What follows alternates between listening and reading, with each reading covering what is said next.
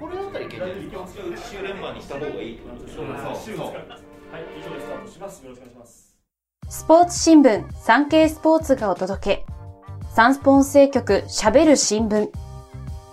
記者やカメラマンなど新聞の中の人が曜日ごとのテーマに沿って喋るこの番組。今回は車椅子テニスの四大大会とパラリンピックで優勝をする生涯ゴールデンスラムを達成し、先日国民栄誉賞を受賞したことでも大きな話題となりました。車椅子テニスの第一人者、国枝慎吾さんをピックアップ。今回はその国枝さんを一番よく知る先生と言われる恩師、麗澤高等学校の森川義行先生のインタビューをお届けします。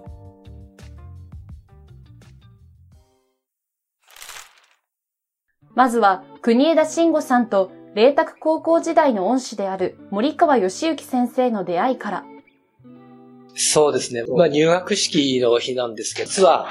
彼があの土中学校という中学校の卒業生でして、ここから、どうでしょう、4、5キロぐらいしか離れてないかと思うんですけど、そこのですね、校長先生と実は、あの、校長して二人だけで、あの、お弁当を食べさせてもらう機会が実はありまして、で、その時に、あの、当時の中学校の校長先生が、今度、車椅子生活をしている国枝慎吾っていうのが、データ高校に入るから、よろしくお願いしますねって、あの、ご挨拶をいただいたんですよ。ですからまあ、前もって彼の名前はそういう形で知っていて、で、まあ、ぜひともクラスで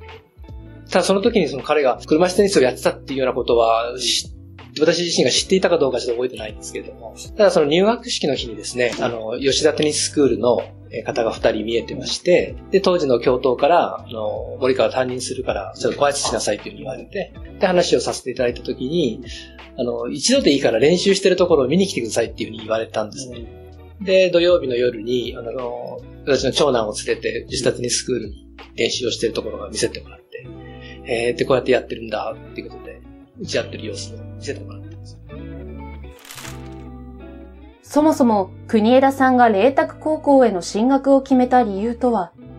当初からエレベーターの設備があったことも良かったのではないかと先生は話します。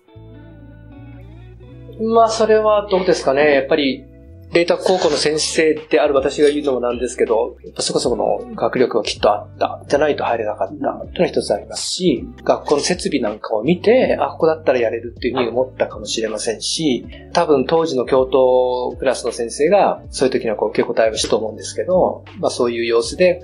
この学校だったらやるっていうふうに思ったんじゃないですかね。その後は、あの、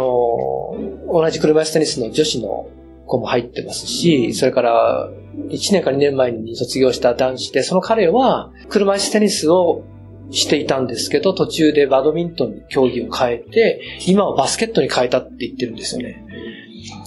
多分そういう後から来た選手、選手たち、うん、生徒たちもやっぱり国枝君の存在を知って、ああ、レイタクだったらっていうふうに思ってきてくれてると思います。はい、高校生になった国枝さん、どんな学生生活を送ったのでしょうか？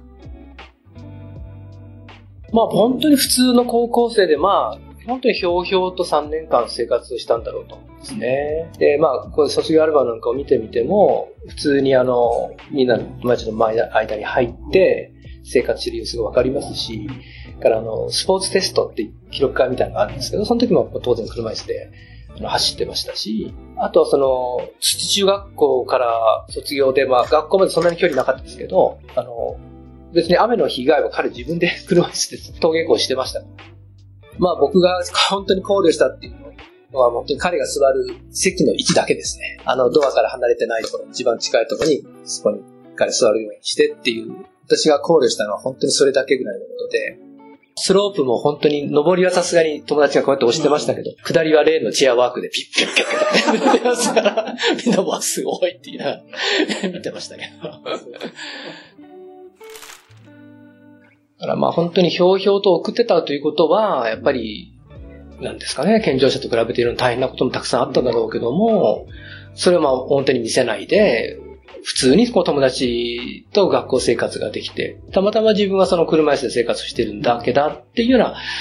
感触です、あの、生活したんじゃないかという思うんですよね。だからこの、なんていうんですか、非常にこう目立つことが一切なくて、当たり前のようにいろんなことをやってたと。高校に入学した時には、すでに車椅子テニスを始めていた国枝さん。その後の活躍の片鱗は見せていたのでしょうか？あまりその学校で自分はそのテニスをやってるっていうことをアピールすることもなかったですし、僕らがびっくりしたのは先ほどのそのスロープを、ピュンピュンとでキュッて直角キュッキュッて、みんな、おーってアスリートのなんか側面を見せてくれたのそのぐらいですかね。まあ、あとは体育の時間なんかね、あの友達は、クラスの子たちは自分たちも一緒にやってるでしょうから、まあそういう時は多物じゃないと思ったかもしれませんけど、それからまあ高校1年生の夏休みに入る前に、先生、この夏休み僕ヨーロッパに行くんですよって言って、え、なんで？っていう。いや、ちょっと車椅子テニスの大あの大会の様子見てきますと言って帰ってきて、いや、トップの選手たちは本当にすごいですよって、目をこう丸々してこう話してくれた姿はよく覚えてますけれども。恩師である森川先生から見て、国枝慎吾という人の人となりはどう見えるのでしょうか？そうですね。高校時代は、その、今言ったように、まあ、本当にひょうひょうと、と思うんですけど、まあ、むしろ僕は、こう、彼が卒業して、どんどんこう、強くなって、メディアなんかでも取り上げられていくようになって、まあ、その、インタビューでの受け答えとかですね。それから、その、縮小会の時に、からお父さんが、その時に、自分は慎吾から人生を教わってますっておっしゃった一言とかですね。まあ、そういうのがこう、やっぱり頭から離れないんですよね。で、丸山コーチも、とにかくその、何か練習をさせられてるって感じで彼はやら練習をしないというふうにおっしゃってましたし、あの、本当にこう謙虚だし、人にこう感謝するっていう気持ちを常に向こう持ってるので、彼は本当にその人格的なものでも金メダルだというような趣旨のことをですね、おっしゃっていたのが本当にこう記憶に残ってますね。競技者としてだけでなく、人格的にも金メダルと称される国枝さん。どうしてそういう人になれたのか。森川先生はこう考えています。うん、一つは、あの、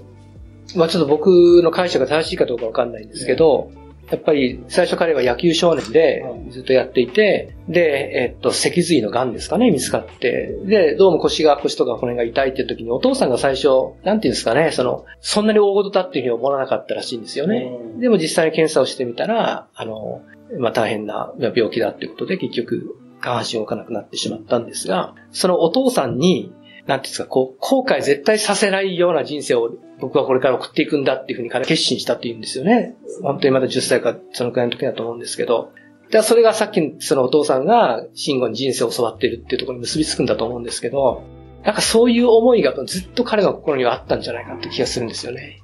だからお父さんが申し訳なかったって思われてる気持ちを払拭する。っていうのは彼が強くなって、うん。まあ強くなるっていうのはそのテニスで強くなるっていうのも一人の人間として強くなって、しっかりやっていくことで、まあ、お父さんのその思いを払拭したいっていうか、きっとそれがあったと思うんですよね。国枝さんは世界的に活躍する卒業生として、これまで何度も後輩にあたる生徒たちへ自分が経験して得た学びなどを講演で伝えています。生徒たちに話をしてくれた時も、あの、一番最初に話をしてくれた時のメモ残ってるんですけど、そのプラスの考え方ということで、自分はラッキーだと思って言ったんですよ。要するにそういう自分が病気になっていなかったら、